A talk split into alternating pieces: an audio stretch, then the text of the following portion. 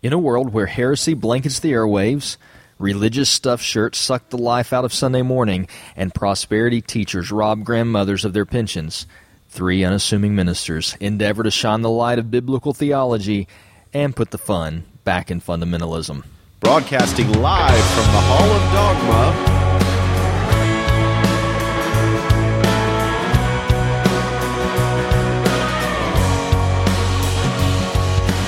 Brought to you this week by Clemson University.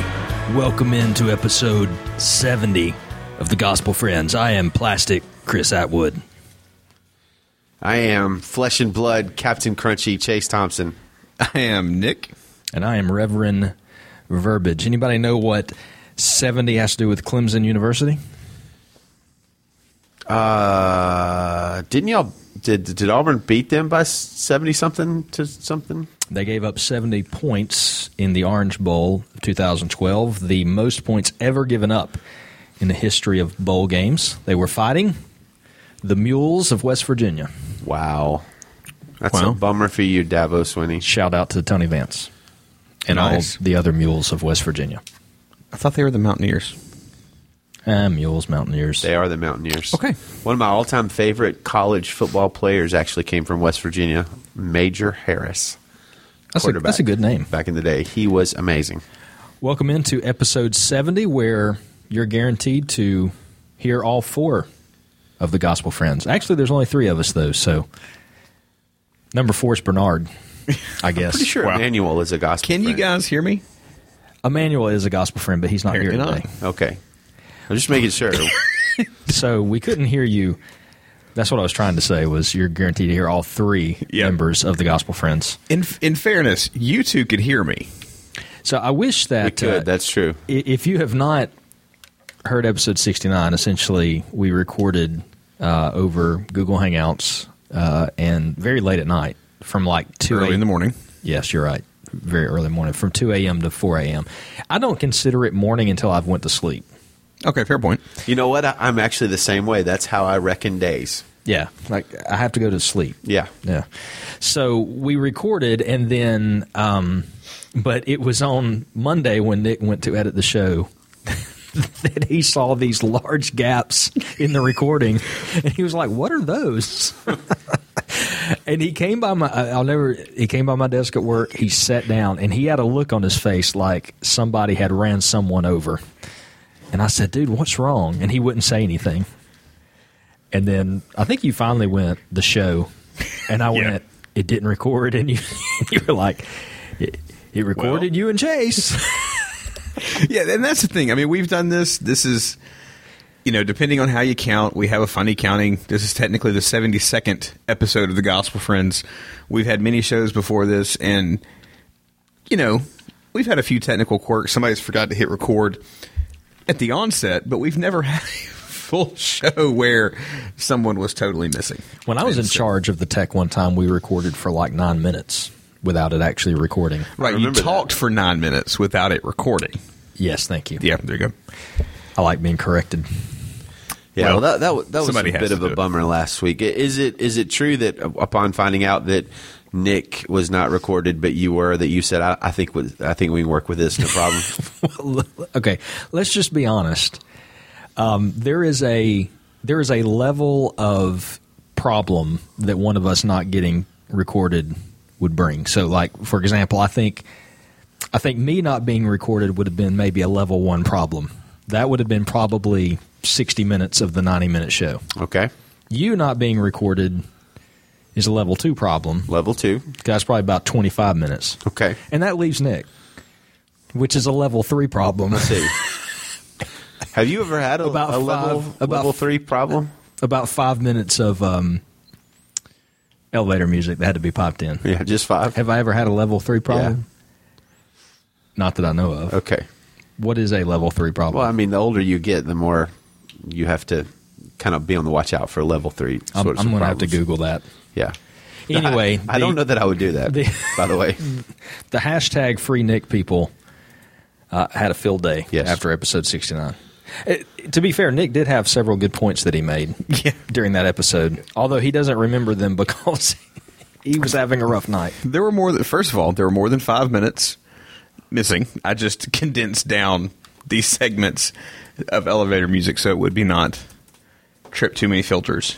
But it was very late. It had been a very long week, and I may or may not have dozed off during one of David's diatribes. So, Uh, more than once, as I recall. You were awfully quiet there for a while. well, look, and, and that's and I've always said this. And anytime we record via Skype or Google Hangouts, this happens.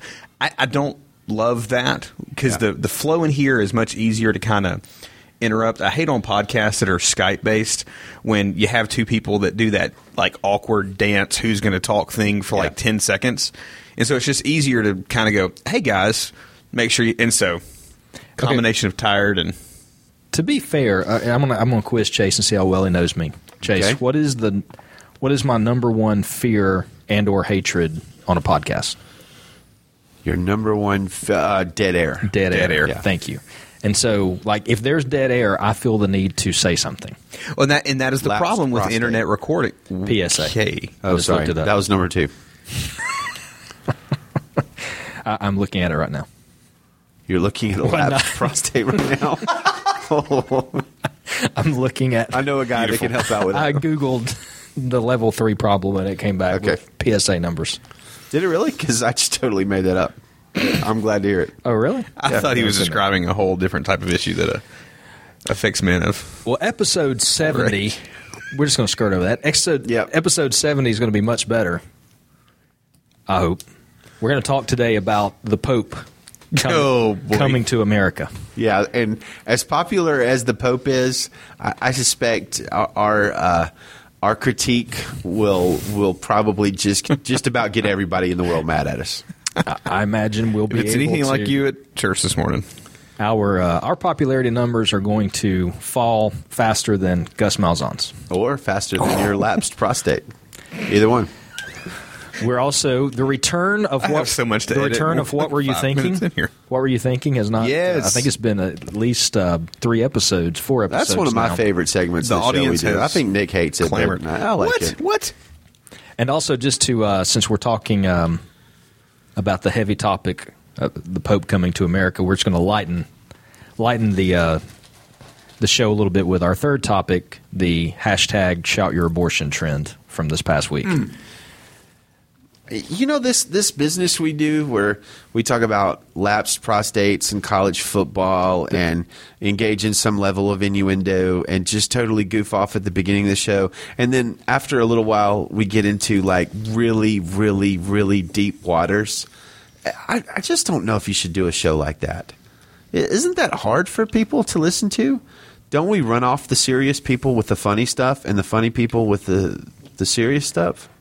I wonder if we should have had this conversation about uh, a year and a half ago. You think it's too late? Seventy, Maybe plus seventy. episodes Yeah, in? about seventy-three episodes ago would have been good. Yeah, maybe 75, 80 weeks. Something yeah, like that. negative Jeez. one. There is uh, we we ran off Mister uh, Tom Grant from the Hall of Dogma. He's in the Hall of Dogma, but he can't listen to the show. He Why says he thinks he's just too old for it. That he just doesn't get it. I'm sorry, Tom. Yeah. So, but we appreciate him being in the Hall of Dogma. The Hall of Dogma is our Facebook group, by the way. If you are a new listener to the show, How do you get to the Hall of Dogma, David? Well, you would go to your Chromebook No. or your Windows Vista computer. I have one of those too. God bless you. Okay. Hall of Hold on. Dogma. Wait, wait, wait, wait. Hallofdogma.com. Wait two or three Your minutes and it'll load. Are Chrome.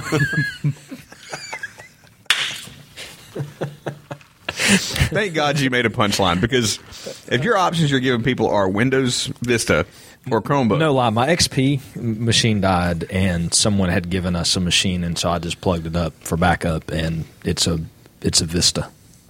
That's what I'm running, and my Samsung Chromebook. okay. that Anyway. causes me physical pain. I'm sorry. I know what doesn't cause you physical pain. A Cereal? pro- oh.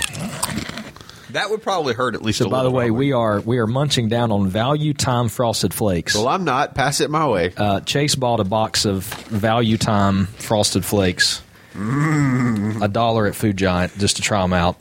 Cereal, by and the way. just, cereal. I, I'm going to put the picture of the box on uh, the Hall of Dogma, but it literally looks like it was drawn by a I child. Thought, I thought your daughter did that. Yeah, yeah. yeah.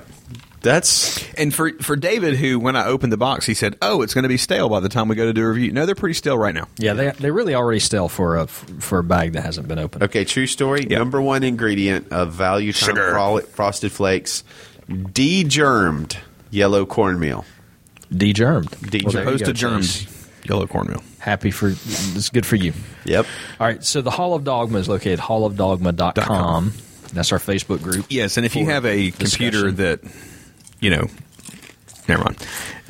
Most other devices will open it slightly quicker than David's Chromebook. That just isn't bad. Number one rule they teach you at podcasting school: crunch as much as you can in the microphone while you eat cereal. For real, this isn't bad. There's only a dollar for the box. Yeah, for a dollar. I mean, for look for a dollar, it's fine. We also have a um, we have a Twitter account. If you want to contact Do we? us that way, Oh, I used it this week. I did. I saw that. I retweeted something I tweeted.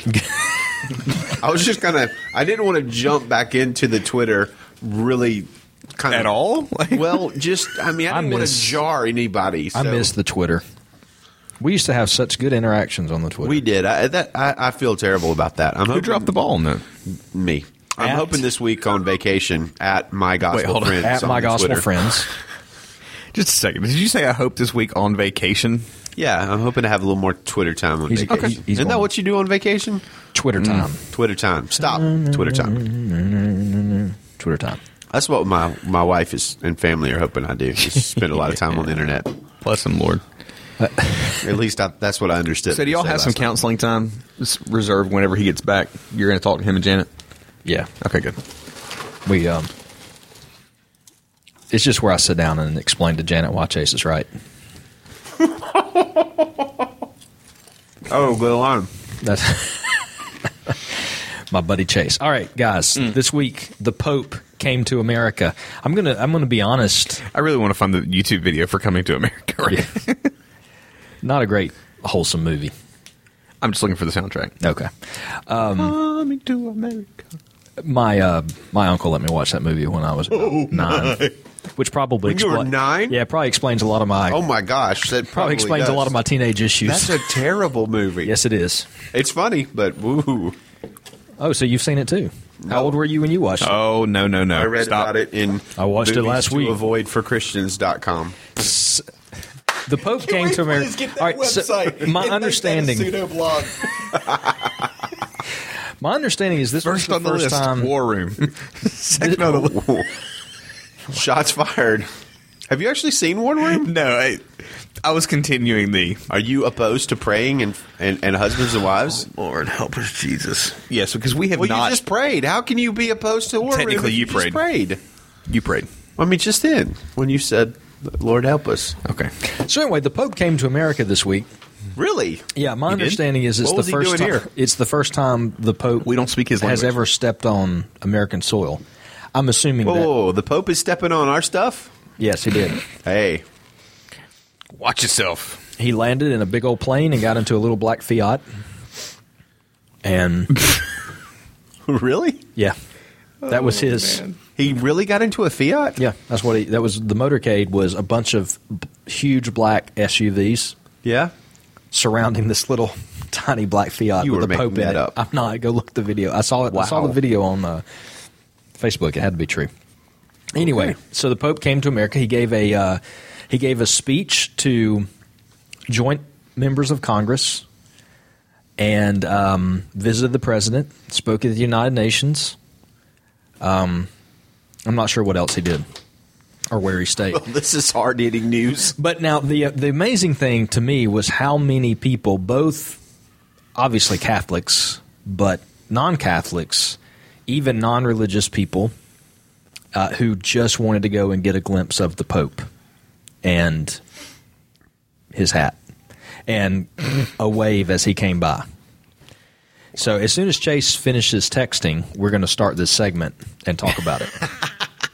No, no, I'm, I'm posting a picture on Facebook. Get some elevator you. music. El- Cue up elevator music right here while we wait on Chase. Look, isn't that a good picture you guys in the background of the cereal? Do you have a good anything to say about the Pope ADD boy? Uh, okay, so did he really? He come drove a in Fiat? black Fiat. I mean, really? Yeah, I'm gonna find That's a pic- insane. I'm gonna find a picture I don't, it. I don't think I believe that. All right, so Pictures where it didn't happen. Yes, Pixar. It didn't happen. Um, Okay. I thought you were going to talk more about the Pope's visit. I'm ready to say a few things about the Pope, but you haven't really said anything yet. Well, I was I, I- okay. I, I want everyone to take notice. Please, please make a note that David has talked for a while and he's attempting to stop, but now he's being told to continue. So, Well, you got to say something. I wish You've just been providing updates. You haven't really. and, and now I'm handing it over to you guys. I mean, is this the first time you've done a podcast? Well, you're like, hey, the Pope came to America. What do you think, Chase? You're supposed to kind of give some hard hitting journalism first. There's the Pope and his fiat. How about that? Okay, I'll start us off. Here's here's I, I have no inclination to Pope bash this week because I don't I don't know the Pope. I thought there were Never some met him, huh? Never met him. Thought there was some guys actually some, some people on the internet. There was some discussion about him in the Hall of Dogma, and um, in all honesty, I. I, I don't know the Pope, and I don't really want to get into whether or not the man loves God or knows Jesus. You know who's not a big Pope fan? Plastic Chris Atwood. here's what I want to. fool Here's who what I, follows the Pope. All right, here's what I want to talk about. He is a false apostle. Well, okay, he's not even an apostle; he's the Pope. All right, keep going. Okay, here's I, Papist. he- Here's here's what I want to talk about. I want to talk about. I want to talk about the the worship of the Pope, and and and I'm using that terminology very intentionally. Okay, so. Are you girls at all prepared to do a podcast today? I am so ready that in a moment you're going to be astounded by Okay. my papal knowledge All right. and my takes. on- Nick, are you paying attention? Oh yeah. Okay, so the Pope went I'm to just waiting for you to say something. the, uh, the Pope went and spoke at Congress. Do you know what Congress is? Okay, the Pope went and he spoke. He addressed Congress. he didn't answer. As soon as as soon as the Pope was done addressing Congress, he um, was walking out of the room, and a lot of the um, Congress members attempted to go down and touch the Holy Father. That's how this article puts it. But there was Why do we one to make it awkward? There's one particular congressman, representative. They wanted to touch him. yeah, they wanted to touch him, but it gets better. I mean, is this like seriously? Is this old school like They wanted to touch him. Biblical, looking for healing miracle? Okay, touch him. That's what I'm saying. This is what bothers me most about the Pope's visit here. So, Your wife texted. thank you. The uh, con- Representative Bob Brady My, my, my. of Pennsylvania Yeah. did not go to try to touch the Pope. Bunch. Rather, he went to the podium where the Pope had just spoke. And the reason he went there is because he had noticed that the he had noticed that the Pope had drank out of a glass of water while he was giving his speech. All right. So he was going up there to helpfully clean up the podium No. and get it ready for the next speaker, right? Not quite. Okay. He he went up there to get the glass of water that the Pope had because he wanted that water. So he, he took the glass and he took it to his office. He went back He to his office. and he had run out of water. uh, I don't think that was it either. Okay. The congressman, Representative Bob Brady, is con- is Catholic and has immense respect for the Holy Father. Notice it says there, immense respect, abcnews.com. Brady, when he got the water back to his office, drank from it and shared it with members of his staff, including his staff assistant, who is also Catholic. And he also brought his wife up to the office and allowed his wife to drink out of the glass. We actually have a, a picture of him letting his wife drink out of the glass, Holy moly. which is a tad bit awkward. Okay. Now, after he ha- he had shared the water help us, that the Jesus. Pope drank out of with his staff, staff assistant, and his wife, he then said that um, he was going to take the remainder of the water and sprinkle on his grandchildren. All right. So I just want to say up front, you're not making this story up, right? It's on abcnews.com Okay. Uh, and other places on the internet. there is there is one word for that sort of behavior, and, you can't lay this at the feet of the Pope. This is obviously what Bob Brady is doing. Uh, although I, I have seen uh, Pope fans, I don't know if this is what the right word is, but I've seen other followers of the Pope. Pope fans like you fan yourself with at the Pope's No, face like on as it? in uh, those who appreciate him overly much. Okay. uh, engage in this sort of behavior, and this, this is ad- idolatrous. I mean, this goes beyond silliness, and it goes into absolute abject idolatry. That is absurd. That anybody, let alone a seventy-year-old representative in Congress, would behave that way about a flesh and blood person. It's awful. It's terrible. Look, even if this was, all right, let, let, I'm not a fan of. Uh, I'm not a fan of the present pope. Um, I, I think his heart for the poor is is commendable and Christ-like if if it's real, and and uh, I see no reason to suspect it's not real. Um, he is a Jesuit. Uh, the Jesuits are uh, probably the most liberal ma- major branch of Catholicism. And I say liberal in the sense of uh, interpreting the Bible in a liberal sort of sense. I'm not necessarily speaking politically, uh, but the, the Jesuits are the liberal branch of Catholicism. Uh, Pope Pope Francis is is certainly along those lines. I'm not a huge fan of that. Uh, I'm not a few, huge fan of the way he interprets Scripture. Uh, but but even if this was the godliest, most biblical pope we've ever had, that sort of behavior is there's no place for people worship in the body of Christ, and that sort of behavior is is just out of place. It's ridiculous. It's unbiblical. You know, the Bible, Jesus tells us, call no man father. Well, what do we call the Pope? What do we call priests? Well, we call them fathers. Uh, Jesus says, don't call anybody father. Paul tells us, uh, and I mentioned this this morning, Paul tells us there is one God and one mediator, the man Christ Jesus. And, and I don't know if, if some people just don't understand the concept of one or not. But the Pope is not the mediator between God and man. The Pope is not a high priest. He is a guy. He's a dude. Is he a world leader? Sure. Is he infallible? Absolutely not. There is nothing in Scripture that points towards the office of a Pope. And there's nothing in Scripture that indicates that we should act this way towards any person. And I- honestly, you, you told me this story a couple of days ago, um, David, and it frustrates the stew out of me that that people would be straining to touch a human being. Now, to be fair, you don't even like people calling you or, uh, Reverend, Pastor, things like that as a title. Like, as in, you, you kind of you, you at least attempt to dissuade people from doing that because of the verse about not calling someone father or teacher. Yes, I, I'm, I'm not a fan of titles. I, I think that whole passage in the scripture where Jesus is talking about that, he, he says, Don't let anybody call you rabbi, don't let anybody call you father. He's going off, I, it seems to me, he's going off on titles. And, and I think it's a little bit dangerous given that for us to say, okay, well, we can't be we can't be father, we can't be rabbi. Well, we can totally be cardinals, or we can totally be doctor. I mean, I, I don't know. There's, uh, I guess, doctor might be a little something different. Um, yeah, I, I'm not a big It's fan more of of a professional It is more of a professional thing. I title. was I don't thinking know of like uh, um, pastors that are go by the name, the title doctor. Hang on, hang on, hang There's on. plenty of Nick wants to talk. Oh, I'm Oh. good. Cue the elevator music. Hey, hey, are you recording? oh, he's going back to his I'm drink. sorry, go ahead. False alarm. I can do this all day. Y'all realize that?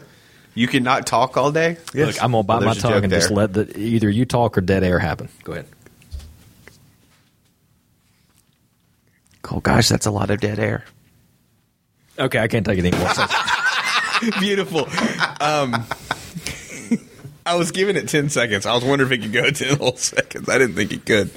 Um, but, so, but there's plenty of pastors I know, um, theologians, whatever you want to call them, that, that love that title of doctor um, as, it, as it pertains to their knowledge of theology whatever. There's plenty of that. But with getting back to the to the drinking water, which creep factor level 10, basically. Um, is this not dissimilar? I mean, what you see in the New Testament, the first century, where people are just trying to touch Jesus' robe, or you know, they're asking for you know, um, I can't remember the specific story now, but I think um, the the the cloth the apostles used or whatever isn't it a similar type of thing? Isn't that not, is that not what people are looking for out of him? Yeah, so you have situ. I think that's the part. Uh, there, there's a little discussion going on in the Hall of Dogma right now because Chase posted a couple of pictures of this, and the general said, "Looks like Chase is going on another anti-Catholic rant again." Uh, and, and th- for me, this is not really an anti Pope rant, although I, I do think he bears some responsibility. I, I just there are pictures in the Bible mm-hmm. of misplaced worship. You have uh, pictures in the Bible in Revelation where uh, I think it was John was going to fall down. Uh, he was tempted to fall down, worship the angel, mm-hmm. and the angel very quickly said, "No, get up.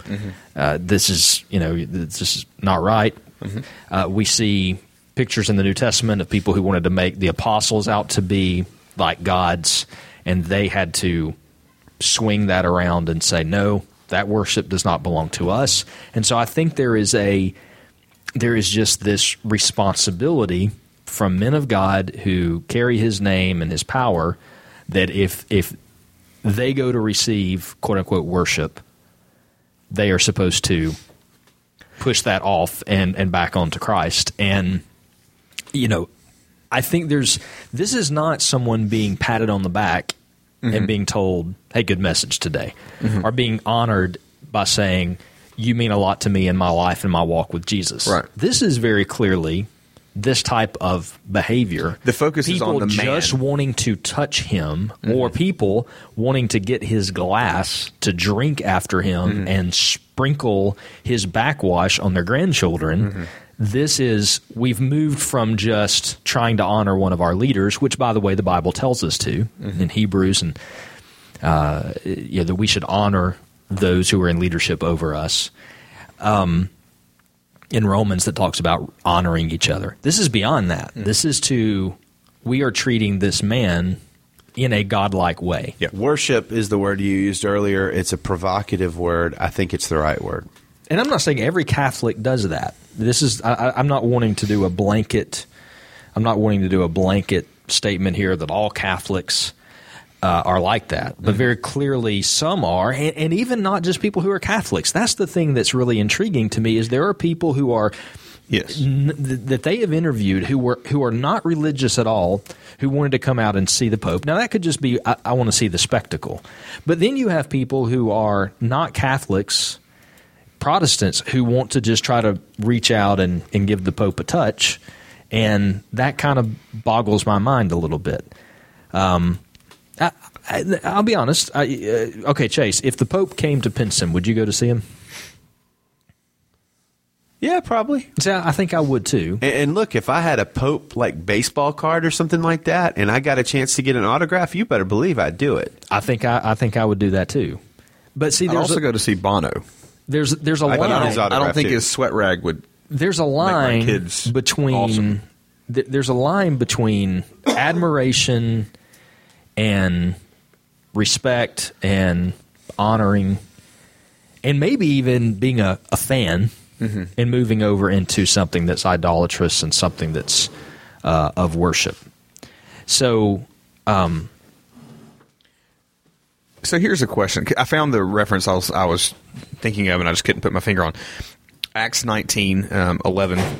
And God was doing extraordinary miracles by the hands of Paul, so that even hand- handkerchiefs or aprons that had touched the skin were carried away to the sick, and their dis- diseases left them, and the evil spirits came out of them. Um, and so that was the reference I was thinking of. There seems to be. I get antsy whenever people start talking about the mantle or the role um, of the apostles as you saw in the first century. Um, the disciples that walk with Jesus, he who replaced Judas, Paul, they walked in an authority of having walked with Jesus or received their commission directly from Jesus that it seems like the Pope either tries to carry, tries to walk in, or people try to attribute to him. And that just makes someone calling themselves an apostle, period, get, gives me the like ooh, I'm going to watch that dude careful. But this does seem to be something that people put on him, and, and he does kind of. Yeah. Revel If, in. if somebody if somebody calls themselves an apostle, I automatically assume, like, I automatically think they're not. You yeah. Know, like, you're not. if if you attribute a title to yourself, Yeah. like apostle, and, and you call yourself an apostle or you call yourself a bishop, and you're especially not people do that, and not in the Catholic Church. I automatically just kind of write that off. Uh, uh, I understand. uh, Let, let's just being honest. I, I get the temptation toward hero worship. Sure. And I think all of us have heroes of the faith, so to speak. Men that we admire, look up to, maybe we want to emulate their faith yes. in Christ. And I don't I don't think that's an issue um, on the surface.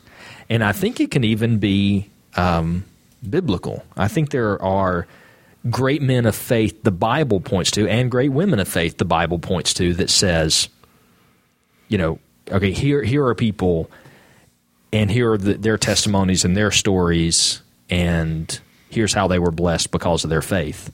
And I think that is done not to get us to want to be them, but to encourage us in our own walks um, with their stories of faith. I think biographies of Christian men and women throughout history and their walks with Jesus are good to read and encourage us. Uh, and, and I have my own heroes of the faith. If you listen to this podcast for long enough, you guys know that I it really admire Joel Osteen, Joel Osteen, T.D. Jakes, T.D. Jakes, Joyce Meyer. Joyce Meyer. Um, Who's the other guy you who- Who's the other guy in Atlanta? Big mega church guy over there. Andy Stanley. No, the guy that, that I keep sending money to so he can get his plane. Oh, Creflo. Creflo. yeah, Creflo. All right, so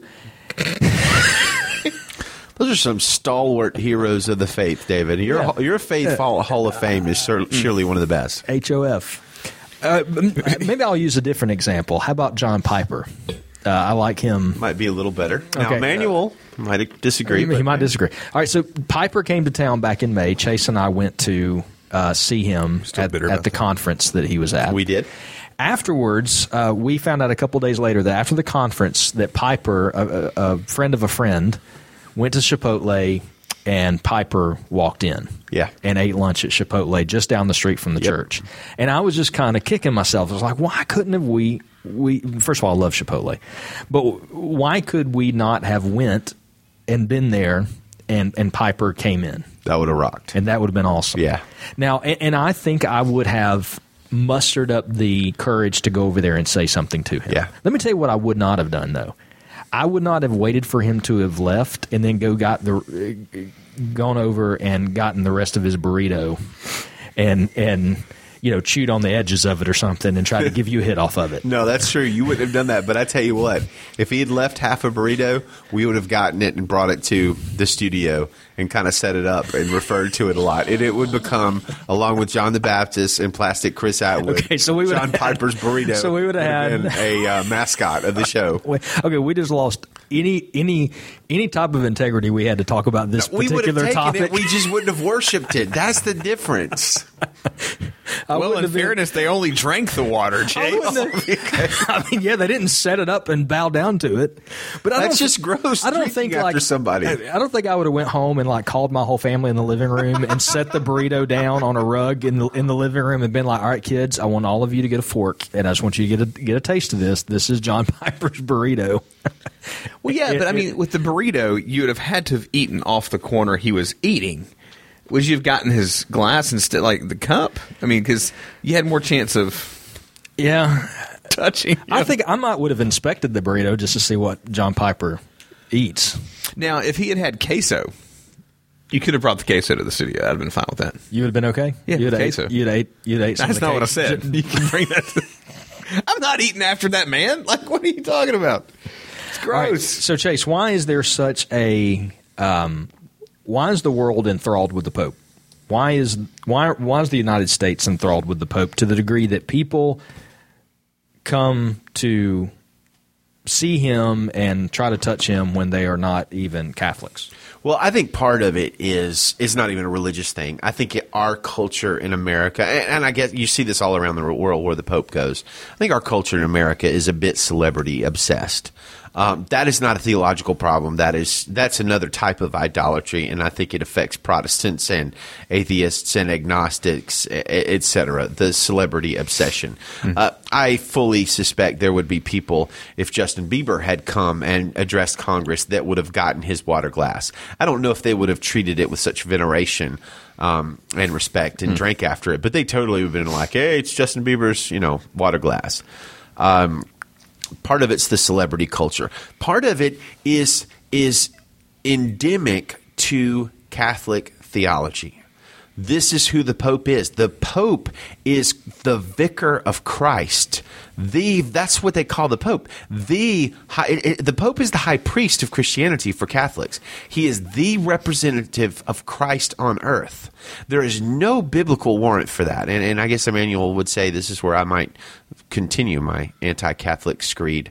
There, there's a lot of things I admire about Catholicism. I like many of the Desert Fathers. I like uh, John of the Cross. People like like like, like that. I find this, there, are some depths of of wisdom in the writings of people like Henri J. M. Nouwen, uh, even uh, Thomas Merton, who is a little out there for me, but just there's some depths of what he says is just fantastic.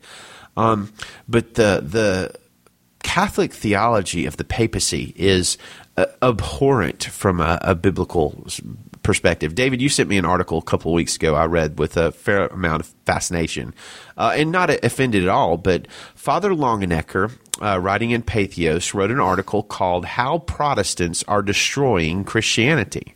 And reading the article, the way that Protestants are destroying Christianity, guys, is by their emphasis on their emphasis on Scripture. In other words, our emphasis on Scripture is is destroying Christianity, and, and I'll read a couple of quotes from there. The problem is that the Bible is not like that. It is not a single, consistent, cross reference, totally precise document. It's not a constitution or a legal contract. It can't be the only authority. It is not an agreed rule book for the game or a set of instructions. It is not a neat owner's manual or a company handbook complete with the set of protocols for every situation. Some of that's true, but essentially, the, what Father Longenecker is doing is criticizing the Protestant church for upholding the Bible as as essentially God's word to man. But according to Father Longenecker, the the key component of Catholic th- uh, theology that makes it superior to Protestant theology, and this is the key comp- component that leads to Pope worship. The key component is this the church is the inspired interpreter of the scriptures. This answers the questions in current, current society. Do you know? Do you want to know which verses we believe teach doctrine and morals? Ask the church. The Catholic Church has good answers as to why certain teachings are not applicable, while others are universal and foundational. Hmm. The Catholic Church doesn't mind if there are historical inconsistencies or editorial mishaps because the church is the greater authority and the living inspiration of the church is there to balance the written inspiration of the scriptures. That kind of understanding of authority is what leads to papal worship. All right, so Chase, who do you? So he says that the church is the interpreter and authority over the scripture. Who who do you say that role belongs to? Or Nick? Nick Nick Nick is eating value frosted flakes. Let me come back to him. Who, who has that role? Who uh, is the interpreter you and authority what? of Scripture? That is a great. That is Ooh. a great question. And, and, here, there's a sense. There's a sense, and and I would sort of agree with him that that the Holy Spirit interprets the Scripture through the body of Christ. Through but here's church. here's where it breaks down. What he means is through papal decrees, through the pa- through the Pope, through the hierarchy of the Catholic Church. I don't agree with that. I believe it's through the, the fellowship of God that, uh, led by the Holy Spirit, that we come to the truth of the Word. And, and that, because when he when he said that, I thought, well, in some ways, I think he's right in yeah. that the church yeah. is the interpreter of Scripture, but not one man over the church. Yes.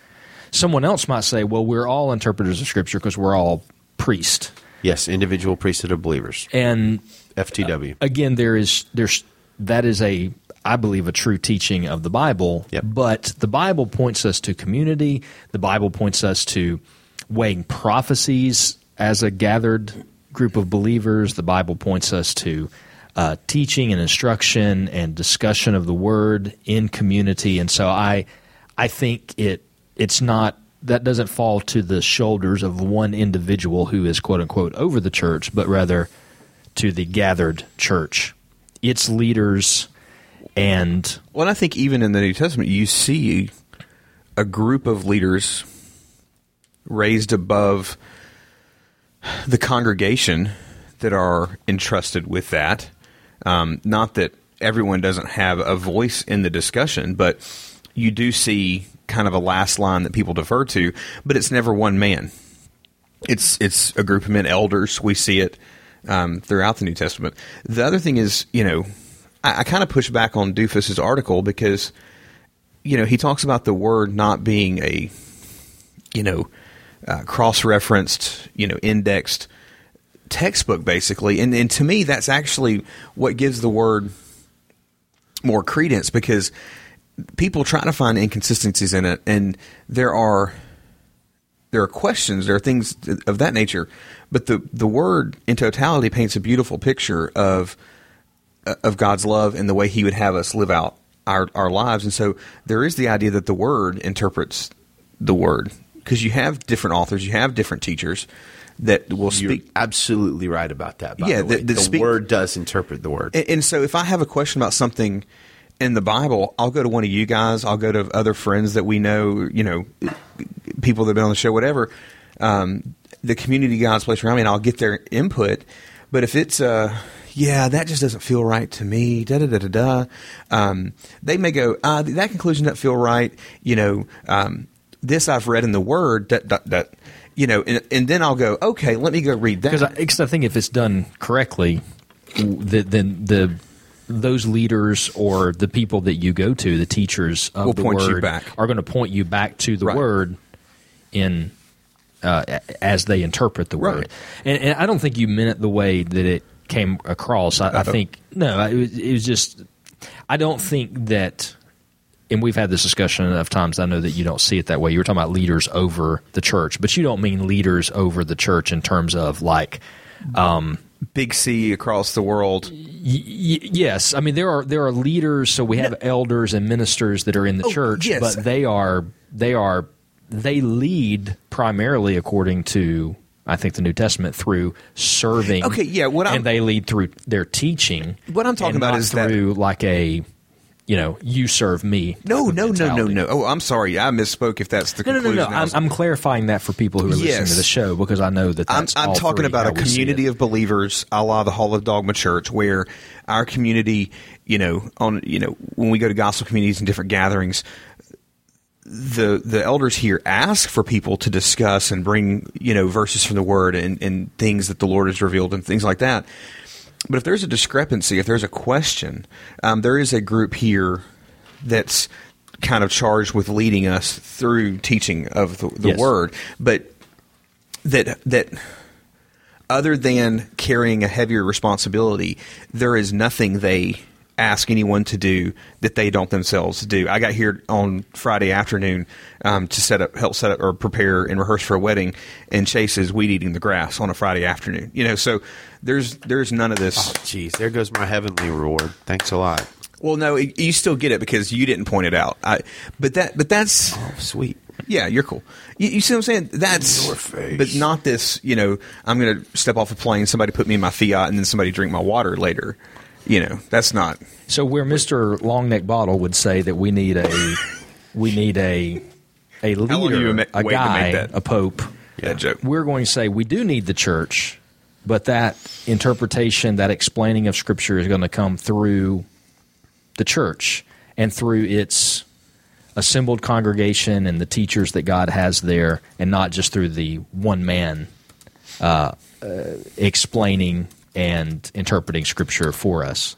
as a pope. The, what the Bible says that God purposed His church that through His church the, His manifold wisdom would be made known. So we have a I think some agreement with that statement, but just not with the the structure, and certainly not with the authority of the pope. It almost seems like what he is saying is anything that's unclear the Pope can explain, but maybe even beyond that, I mean, in that type of mindset, it seems to me that you would be opening the door where the Pope could even bring in new revelation, new teaching. Yeah. That's what scares me. And, uh, you know, someone with that much power, which is not different from someone who is the leader of a cult. And I don't, I'm not trying to make that distinction. I don't believe the Catholic Church to be McConnell a- the a cult. is the leader of a cult. And that's how it'll come off when hmm. the show's discussed in the Hall of Dogma. But that I'm not saying the Catholic Emmanuel Church gets his hands on it. I don't believe the Catholic Church is a cult. I know many Catholics who I believe love Jesus and truly belong to Him. But I am saying that that type of thinking of this one individual having all of that authority and being the person that we look to to get our marching orders, so to speak, is a that you, you see that type of mindset in in cults as well. Um, uh, Kevin DeYoung on the gospelcoalition.org wrote an article called Why Protestants Don't Have a Pope. Um, and uh, I'll read a couple of these guys just to get us out of this segment. Number one, the distinction between clergy and laity that underlies, underlies the Roman Catholic hierarchy is neither taught in the New Testament nor exhibited in the organization of the first century church. Find agreement with that, guys? Yes. Okay, I, I would like to hear Chase's input on this one. Uh, essentially, the uh, his third point is that the office of apostle was an exceptional, exceptional and temporary office in the New Testament church. Okay, that, that's a great question. I can't help but notice though that we went from number one to number three. Yeah, we, we, I don't like to. Uh, it's just got You got problems with number two. it. Number two is so simple; it's not even worth reading. Okay, well, David of a certain age. If you put if you put number one first, then you'll get help with your. Okay, anyway, number three. I did number one, so I and skipped number two, went to number three. Well, nice. Kevin DeYoung is, uh, I believe, a soft cessationist. Uh, that is to say that that he would. Uh, and boy, we're gonna have to do it. Edit if I'm wrong there. I'm I'm I'm just doing this from memory. That is to say that he would uh, deny the present active, extraordinary, or charismatic gifts being active in the church, including tongues, prophecy, etc.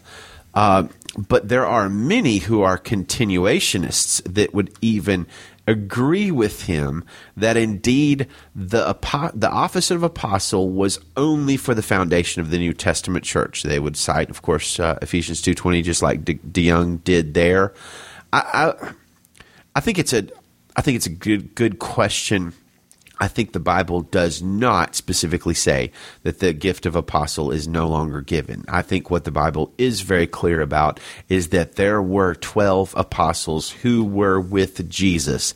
And that level of authority, that kind of office, that capital A apostle office is no longer there.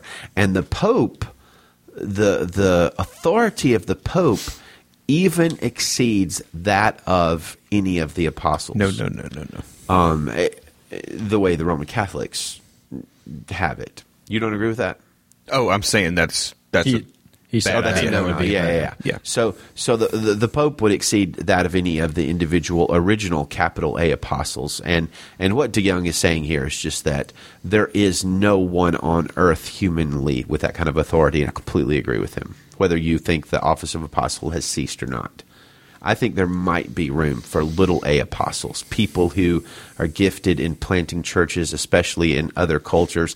I don't think it's helpful to call them apostles. I think that word is too loaded to use. But I don't. I, I don't know that the gift itself of being a messenger like that has ceased. I do know that apostolic authority, like that was invested in Paul or Peter, I believe that has ceased. So, a difference between the New Testament office and the gifting, apostolic gifting. Yeah, yeah, and that, that, that's pretty That's a nuanced. good- A lot of people would kind of pick pick holes in that, but that's just shooting. Nobody that listens to this episode, though, or this show. That's a good articulation of the point I was trying to I was alluding to earlier. I'll skip to number six, and um, You just don't count. all these you can find on the gospelcoalition.org if you were interested. But the premise of the Catholic Church, as run by a pontiff in Rome, rests on a history that, even at best, is filled with unfounded assumptions.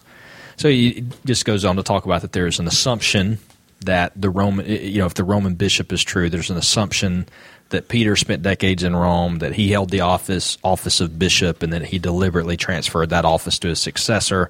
But church tradition does not bear that out. The church tradition says Peter appointed overseers in other cities besides Rome, and um, no mention of him transferring any supreme authority to any other uh, pontiff or leader.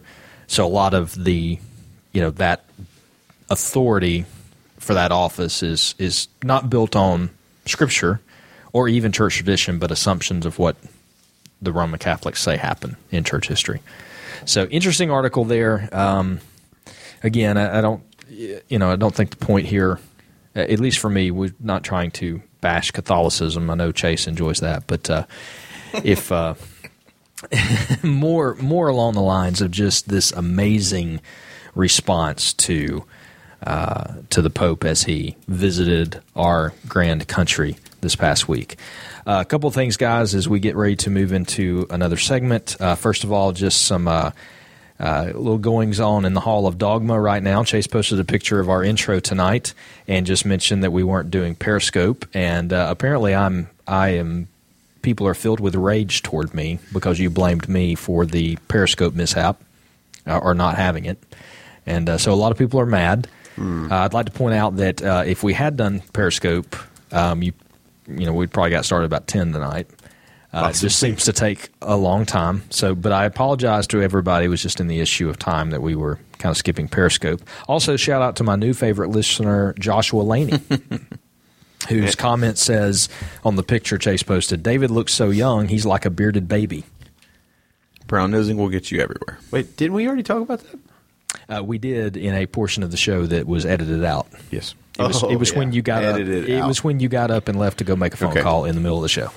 Oh, uh, The second time. answer a phone call.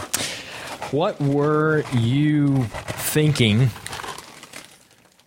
when you My blood pressure is going when you up. bought that box of cereal for Nick eat during the show? What were you thinking? The segment where we take a look at the crazy, crazy world all around us and what is uh, going on, maybe in your neck of the wood or your neck of the wood. Some good grammar there, God, what is wrong, with Colonel? Grammar. You're a little tired, I think. No, I'm really not. I'm You're not. not. You tired, sound a little. Uh, I don't know. Really? You you want to be critical? Yeah, You know what plastic Chris Atwood says about people who are critical? I, I'd like to hear. Oh, All right, my so- chest. Plastic Chris Atwood just came off the top ropes into my chest. What were you thinking? We take a look at uh, crazy stories from around the world, maybe your neck of the woods or someone else's. For example, perhaps you live in Oklahoma. If so, you might like to know that uh, one of your fellow Oklahomians uh, was in the news this past week. Oklahoma man discovers he was shot twice after celebrating his birthday. That's a great headline. Dis- Would, would either one of would would either one of you like to guess what um, exactly how this gentleman celebrated his birthday? Anybody like to Uh, drinking. drinking? Good job, Yeah. Chase. drinking involved. But if he discovered he was shot, there were also firearms involved. Was there a hunting trip? No, uh, apparently just a birthday party at someone's house. An Oklahoma man who had watch this consumed large amounts of alcohol at his birthday party. Uh, actually, no, I'm sorry, it was at a pool hall.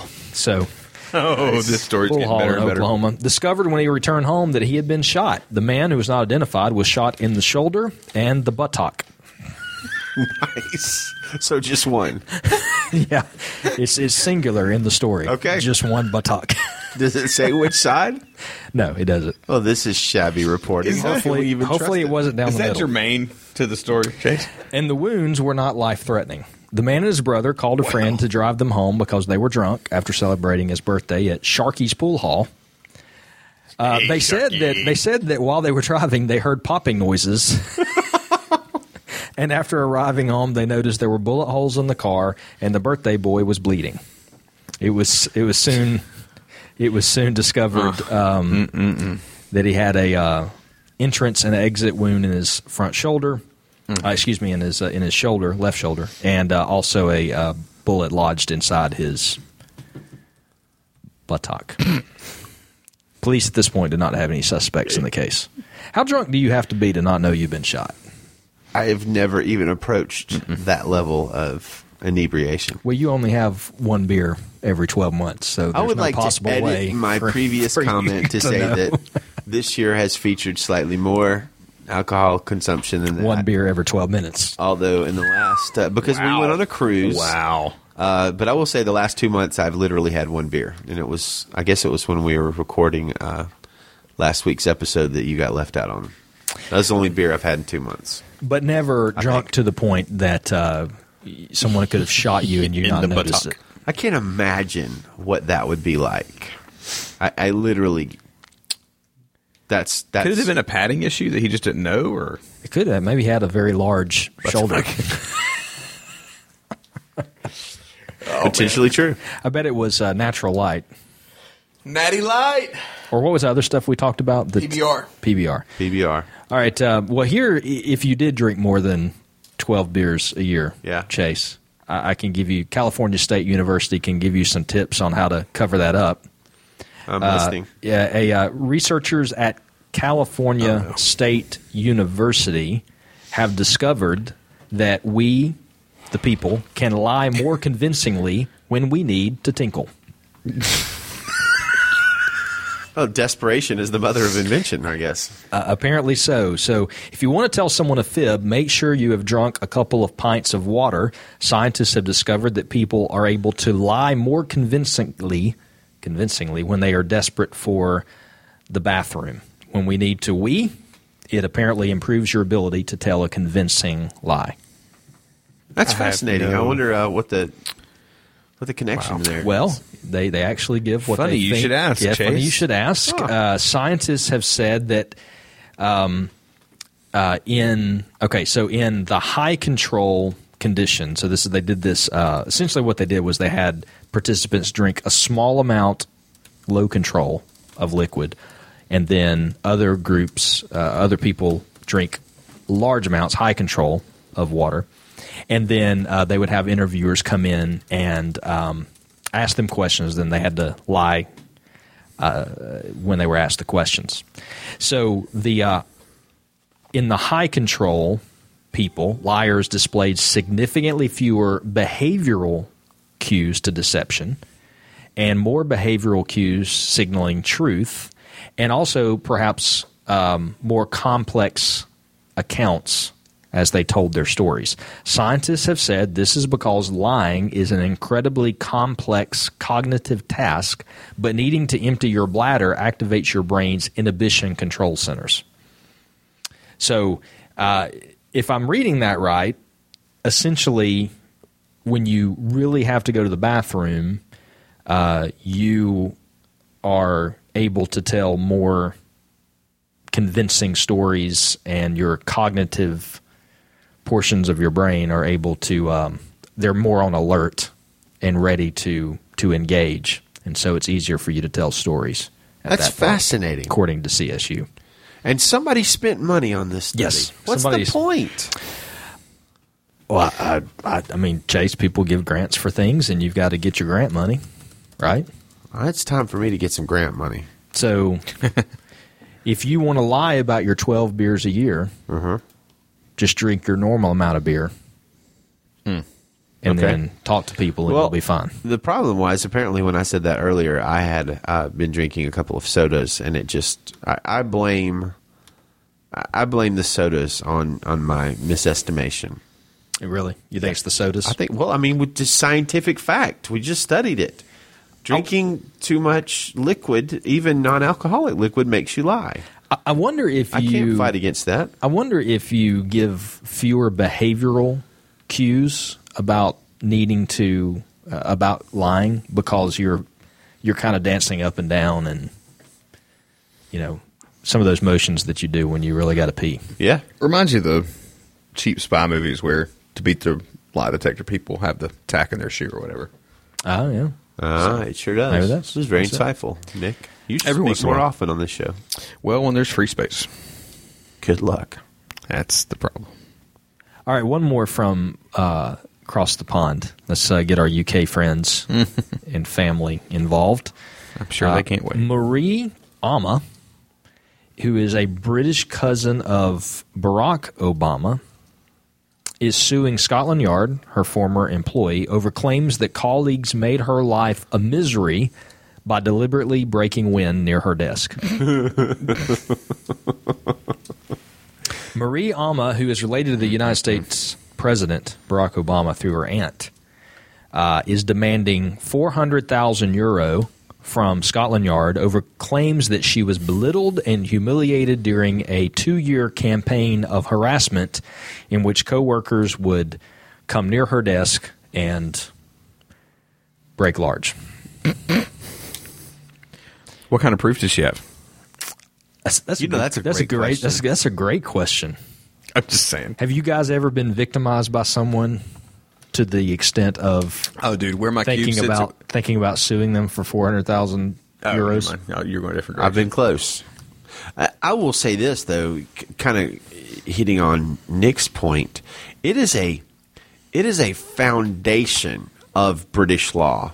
It's in the Magna Carta. I'm, I'm told even it, it goes back before that, but e- even modern British uh, law from from the, the monarchy to parliament, essentially every written document has some version of of this in the higher up parts of the law that he or she who dealt it uh, who smelt it dealt it.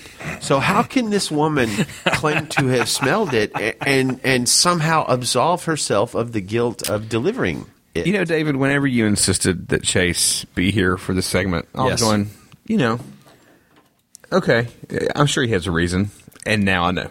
yes, That's it's that beautiful. sort of hard hitting legal analysis. Well, here's the that thing. you guys I- can't do without. I, I thought we have Straight a, from your third grade classroom? we have a breaking wind story, and we need a breaking wind expert, and so I, I felt like Chase I thought it was just a hot air expert. needed. Uh, but you're here. Either one. no, I'm here for that. I'm, I'm here for that. Uh, so um, now she she even claims that What is being grilled on your phone? uh, my boss sent me a picture of some some food he's grilling right now. That looks So- delicious. Yeah, it so does. the so the roundos time this week worked out well for you. Uh, look, he texted me. Wow. Uh, so that she even claims that she had to take off time from work due to chest pains uh, caused by anxiety and stress due to these men who continued purposefully doing their natural bodily inclinations near her all, near her desk. I have been in the Chest I- pains? I have been in the car with some individuals before who broke wind, and I, I I could have sued them. I think, and won in a court of law had I been able to prove it somehow. I, I- I'll never forget. Shortly after Oh, boy. college, driving up the road, uh, me and my college roommate, and a very skinny young man. I, I he weighed 112 pounds Oh, because he was oh. the 112 pound state champion wrestler. So very skinny and in good shape. Um, summer night, driving up the road, windows rolled up, and all of a is this a romance novel or is this not a bit. Party it story? gets worse. I have a feeling it's about to get away from romance real quick. the most toxic smell I have ever smelled enveloped us. Literally, Enveloped? almost caused me to swerve off the road because I thought I, it, it, it- there was no thought at all that the smell initially was somebody that had passed gas. It, it, it was alarm. I mean, I mean something is attack. You know. Like you putting your hand on a stove. My reaction was, we have to get away from this. And we only barely had the presence of mind to roll down the windows, thus saving our life and, and preventing a large pileup on My goodness. Highway 31. It, it was the most toxic thing I've ever smelled, and I could have sued him over that. And it is a wonder it, that didn't kill anybody. Uh, So, so I wonder if the Pope ever has to pass gas, And I If he does, I'm sure somebody's trying to being collect it. anti-Catholic. and if so, I wonder if there are people who would want to try to capture that and save it for their family. Too far Maybe a bit over the line. A, a little. Do we have Catholic listeners? I mean, did we have not Catholic yet listeners? anymore. They they they dumped out at the uh, no no pun intended at the uh, beginning of this episode.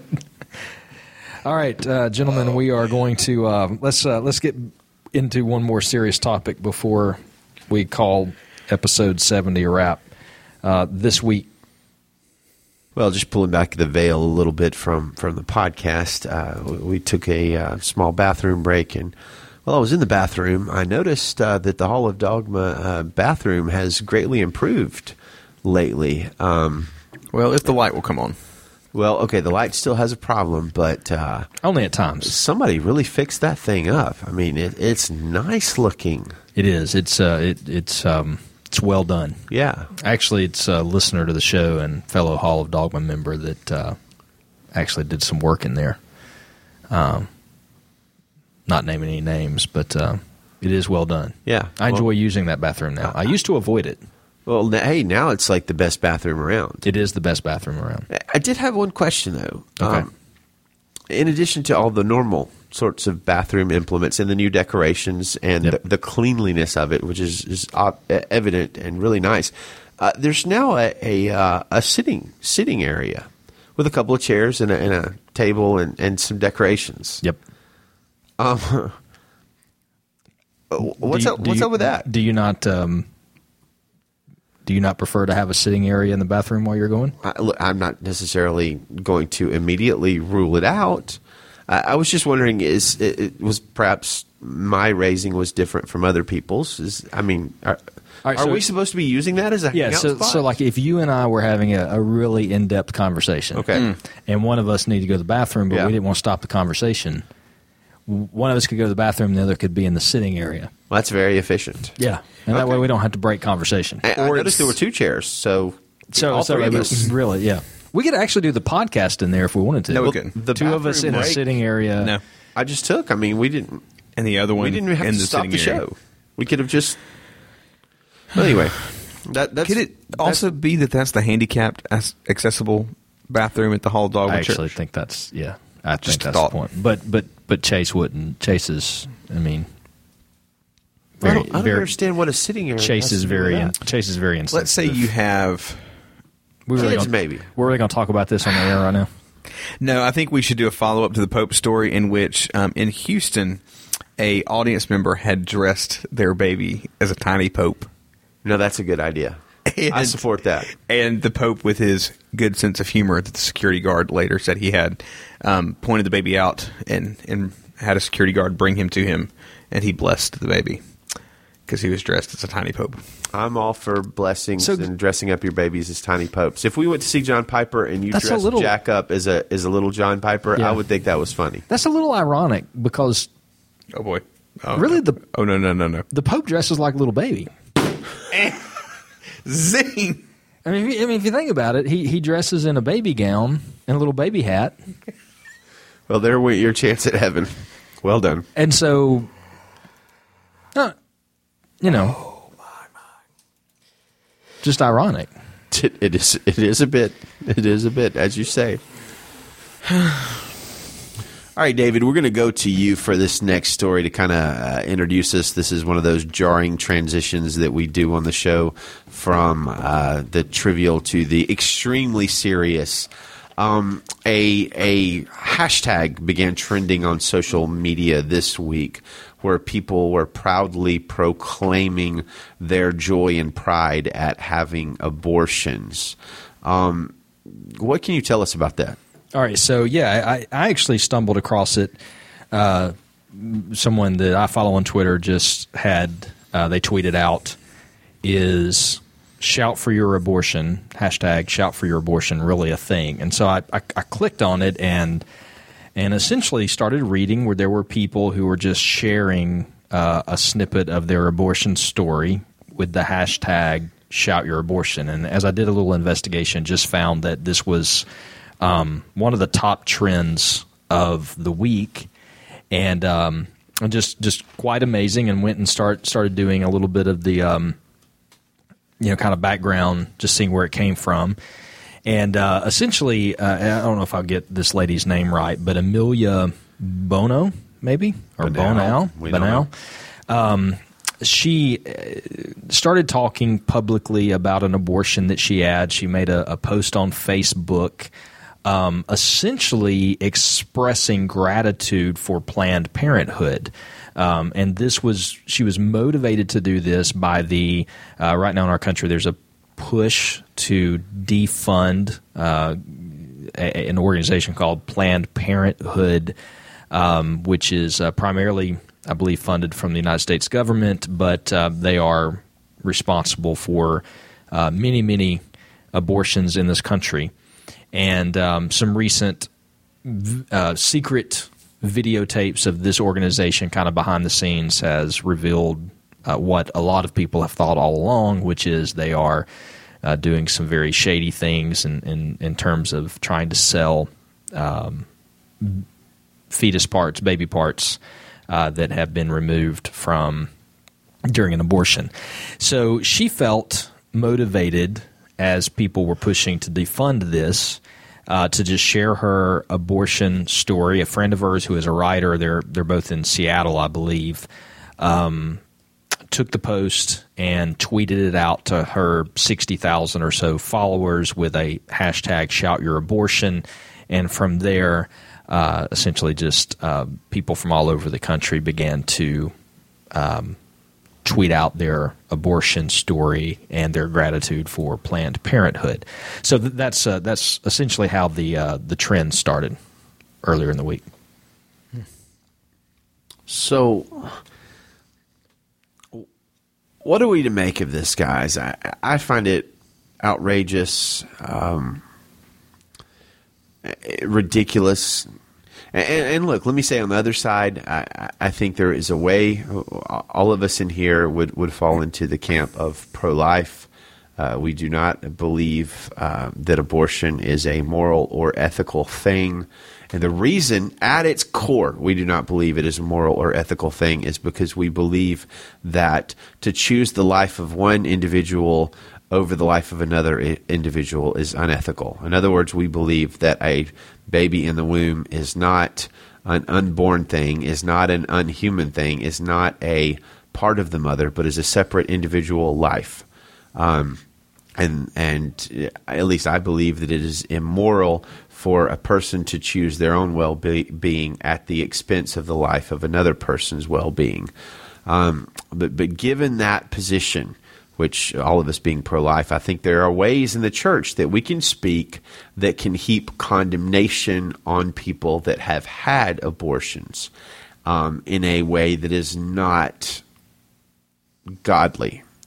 Uh, I, I, again, I believe it's wrong, but I don't believe in heaping condemnation. I believe in grace and the kindness of God, which leads us to repentance. But I think the flip side, this is the flip side of that. This is saying, hey, there's no shame in what we've done, no stigma in what we've done. In fact, we should rejoice and celebrate and proclaim from on high that we made the right decision in terminating the life of our baby. And I, quite frankly, I find that barbarous. Way to way to leave me some light and airy air for response. Um, it, it's this to me feels like one of those issues that's just been overly politicized to where we can't have middle ground about it anymore. Um, it's it's become such a political issue that people just you know the groups have taken one step from each other, one step, one step, and, and now we're just we're on far sides of a room shouting at one another, um, so we can even hear, and then people think it's shouting because of rage, and just things escalate. Reading it to me just it just made me sad. Um, there was that part of me that wanted to be mad and and just enraged, and I am disgusted at it. Um, but it's it's that this is where we've gotten to um, in in the dialogue about it that um, we've left so room on the pro life side, or it feels like there is so room, so little room left on the pro life side that people have to revel in it rather than talk about it. And um, that just that makes me honestly sad that that's where we've we've gotten to. in the conversation. Um, I think that the you know they're they seem to really be trying to push back on what they claim is the the, the pro life voice Right, and the pro life um, um domineering that's happening over them, which I, I don't completely understand since it's it's legal in this country to do what they're doing uh, to uh, with very little limits. But I, I, really, what got my attention, and, and you know, we, we talked a few minutes ago just about not wanting to, you know, we're not trying to come off as, I mean, you know, we're, we're three guys, not trying to come off as uh, experts uh, in this area, and not wanting to, as been mentioned, heap condemnation on on those who have who have been through this or. Uh, you know where this is, is is a portion of your past, but you know, right is right and wrong is wrong. And just reading this and reading people proclaiming with pride their abortion and their reasons for it, uh, I had the same, you know, there was a mixture for me of anger and sadness. Um, you know, here, here, here's just kind of just a little bit of, of what she wrote. Um, she said that, uh, you know, uh, she talks about how she's heard um, all week from people who ended their pregnancies after finding out their fetuses had physical defects. Uh, by the way, she says life ruining physical defects. And as someone who has family members who have um, who have physical and mental limitations, that that angers me. You know that that you you make that determination that because they're not perfected, their life is ruined. Um, women who had abortions because they were with abusive partners, because their birth control failed, uh, because they simply didn't want to have kids. None of these women are ashamed, and none of them should be. Abortion is the right choice so long as it is your choice, she says. And, um, you know, she goes on to talk about the actual the the article that she wrote off of her Facebook post is called "My Abortion Made Me Happy," and she um, she talks about her gratitude for Planned Parenthood. Um, she says, I ache for women who feel shame after having an abortion because I think shame is a dangerous and counterproductive emotion, and I believe that shame is almost always a product of social conditioning. I'm telling you my story plainly, proudly, proudly, flippantly, even because we have all been brainwashed to believe that the absence of negative emotions around having an abortion is the mark of an emotionally bankrupt person. It is not. I have a good heart, and my abortion made me happy. It is perfectly reasonable to feel happy that you are not forced to become a mother. Your life belongs to nobody but you. Don't let ever let someone make you feel any other way. And uh, by the way, she had an abortion because she had sex and she got pregnant and she didn't want to be. So, I mean, there was this was not a situation of these was not any of the situations that you normally hear about, you know, her health, rape, anything like that. Yeah. This was her and her boyfriend were having sex, birth control didn't work, she didn't want to be a mother, so she had an abortion. And and just I, I guess just what struck me is just this pride in you know, be empowered, be happy. Don't let anyone shame you. You've not done anything wrong. No one has to force one, you know, motherhood on you, and your life isn't doesn't belong to anyone but you. And, and of course, I don't know what at what age that starts being true. That certainly is not true for the baby. Hmm. The baby's life doesn't belong to the baby; it belongs to the one who's making the choice to Right. to kill the baby because I don't want to be inconvenienced by a child. No one's going to force motherhood on me.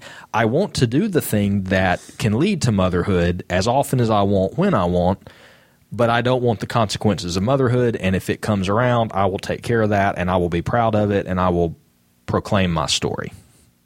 And there is just a idolatrous sense of self and happiness that is at the at the root of that in such a way that is amazing to me as I as I read it. Yeah, you know, the, yes. Anyway, Chase, there's conflicted thoughts there for me that Well, I can't make work. I want to double down on a little bit of, of what was what I was saying earlier. Um, I know the pro-choice people trumpet the value of pro-choice. I, I get that. I believe in freedom. I believe it, it, it is important. But you have to, to to take a pro-choice abortion position. In other words, to say that the rights of the mother over the rights of the child is of, of an unborn child is such you have to be able to say with 100% clarity conviction scientific evidence and philosophical moral ethical evidence you have to be able to say that human life does not begin until a child is born into this world you have to be set, you have to say that with absolute certainty because as Justin Taylor has said, if you are not sure when human life begins, if you think it's possible it could begin in the womb, for instance, if you're not certain, then logically you should be pro life. In the same way that a hunter walking around with a rifle does not blindly fire into a bush when he hears it rustle, because it could be a deer, it also could be a child, it also could be a grandmother, it also could be a puppy. If you are not sure that life begins when a baby is born into the air, then you should be pro life. Because it is possible. The pro life position is that killing a child in vitro, in the, in the womb, is eh, killing a, a baby in the womb, is killing a child, killing a human being. And you have to be 100% sure, or you're like the hunter firing into the woods randomly, uncertainly killing something that you're not sure if is, whether or not it constitutes human life. Uh, essentially, where we've gotten to in this country is it is a baby in the womb if you want it. It is not a baby if you don't want it. Yes. That's essentially what it is. Because there there are states and there are cases where people have been charged with two counts of murder Yes. Mm-hmm. because they murdered a, a, Yes. a pregnant female. Yes. And so if, if if you want it, it's a baby. If you don't want it, even up to the the, the latest possible time in the pregnancy, then we're not going to call it a baby. Yeah. And look, And- that's and- philosophically and- and, scientifically untenable, And- that, and that viewpoint. You're free to do whatever you want because it's your body.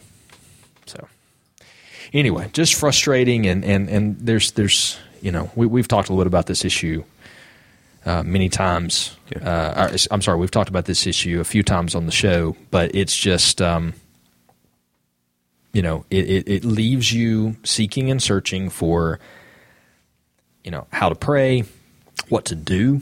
I think that's the big question is, Lord, what do we do about this?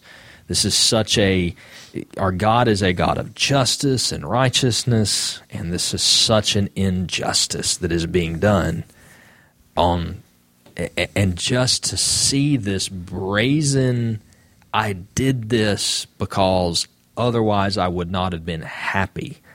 It is just, I mean, look, I I am a I struggle as maybe a lot of maybe anyone does to a degree with self centeredness. Hmm. I mean, I run so many things through the filter of what is fair and what is right mm-hmm. for me. But to hmm. see this, or even just what do I want? yeah, even what do I want? But I mean, so we, we all struggle with that, but to see it in such a just to see that type of brazen depravity is it's shocking even though you know it's there and even though you know that's happening in the country but it's just it's seemingly getting just worse and worse and, and Yeah. it's um, so Real Well, look, quick. go- Oh, go ahead. go ahead. Well, the thing I would, I am burdened to to say is my final thought here is, as frustrated and sad and disgusted and just all, all the emotions that are whirling around as, as I think about this idea, this hashtag. My my thought is something made this young lady feel the need to quote unquote shout her abortion and there are plenty of believers I know that approach women who are unwed and pregnant and seeking what to do. Um, much less those who have had an abortion or are walking into abortion clinics holding up pictures of murdered fetuses, that I would just encourage the believers to consider your response to young ladies who would find themselves in this situation, whether it be the I wanted to have sex and I did, and this is the consequence, or you know, I made a bad decision. I know I made a bad decision, and I don't know what to do. Consider consider how we, we should respond to them, especially if they themselves are not believers. Um, and do we do we say that their sin is not sin to appease them and to keep them from no. But i think there's a response that we can have that offers them hope that offers them alternatives to this. Um, and even all you know you have a foster parent and an adoptive parent on the podcast. So you know we're going to be sitting here thinking of a lot of alternatives um, to abortion that keeps her from having to be a mother as well. Not that I want to overrun the the state child care system, but you know, there's a lot of paths there that don't have to end with ending the child's life. Yeah. So yeah, that's good stuff. Jesus came full of grace and truth, and as believers, we approach pregnant women considering terminating the life of their child with grace and truth. But for the grace of God, such were some of us. Yeah. let, let, me close. I'll close out my thoughts with this. Bill Nye came out this week. Oh um, Bill Nye the Science Guy, which, uh, by the way, uh, this is going to be disparaging, but I, I personally, I, quite frankly, I don't care. Bill Nye has an undergraduate degree in science. He is not, you know, a, a master's degree, a doctoral degree in science. Uh, I'm not saying he doesn't know his stuff. I'm just pointing that out. He came out this week hitting very hard against people who are pro life. Um, Uh, essentially he wrote a, he released a video saying can we stop telling women what to do with their bodies and here's my answer to that bill no if we can tell people to not murder other people you have to understand philosophically that is the pro-life position. We can tell women not to other murder other people. We can tell men not to murder other people. We can tell children not to murder other children. So yes, we can tell women not to murder life.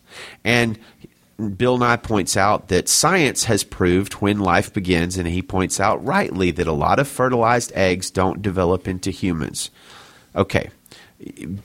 Bill absolutely completely misses the point of this. He never talks about the fact that abortion, generally speaking, does not kill fertilized eggs. Generally speaking, abortion kills children that are developing inside the mother's womb in many cases, children that would be viable outside of a mother's womb. Hillary Clinton, for instance, this week, David, you were telling me earlier, says she would not support any restrictions on abortion even after week 20. Um, Nye says in the video, nobody likes abortion, but you can't tell somebody what to do. She has rights over this.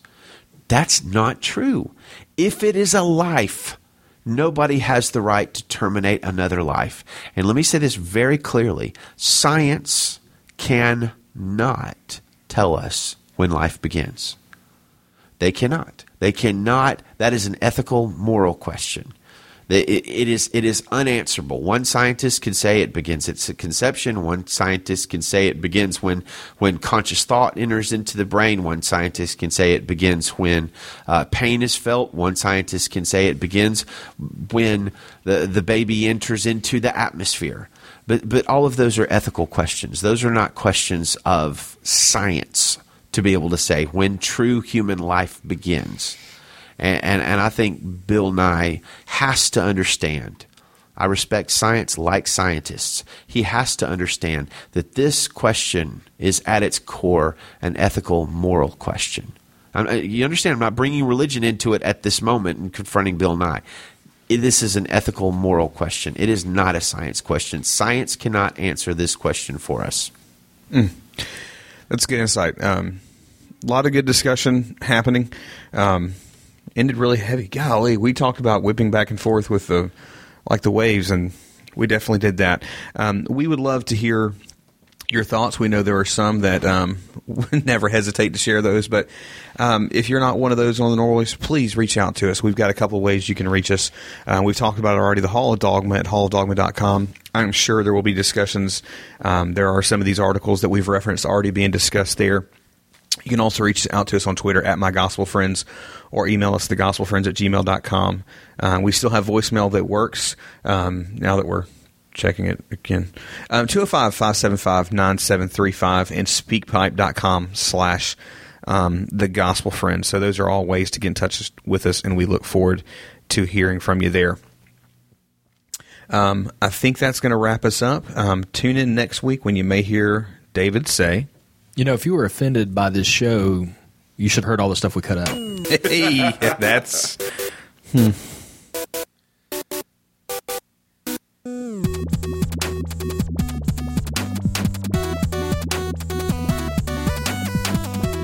Jesus is a friend of mine. Jesus is a friend of mine.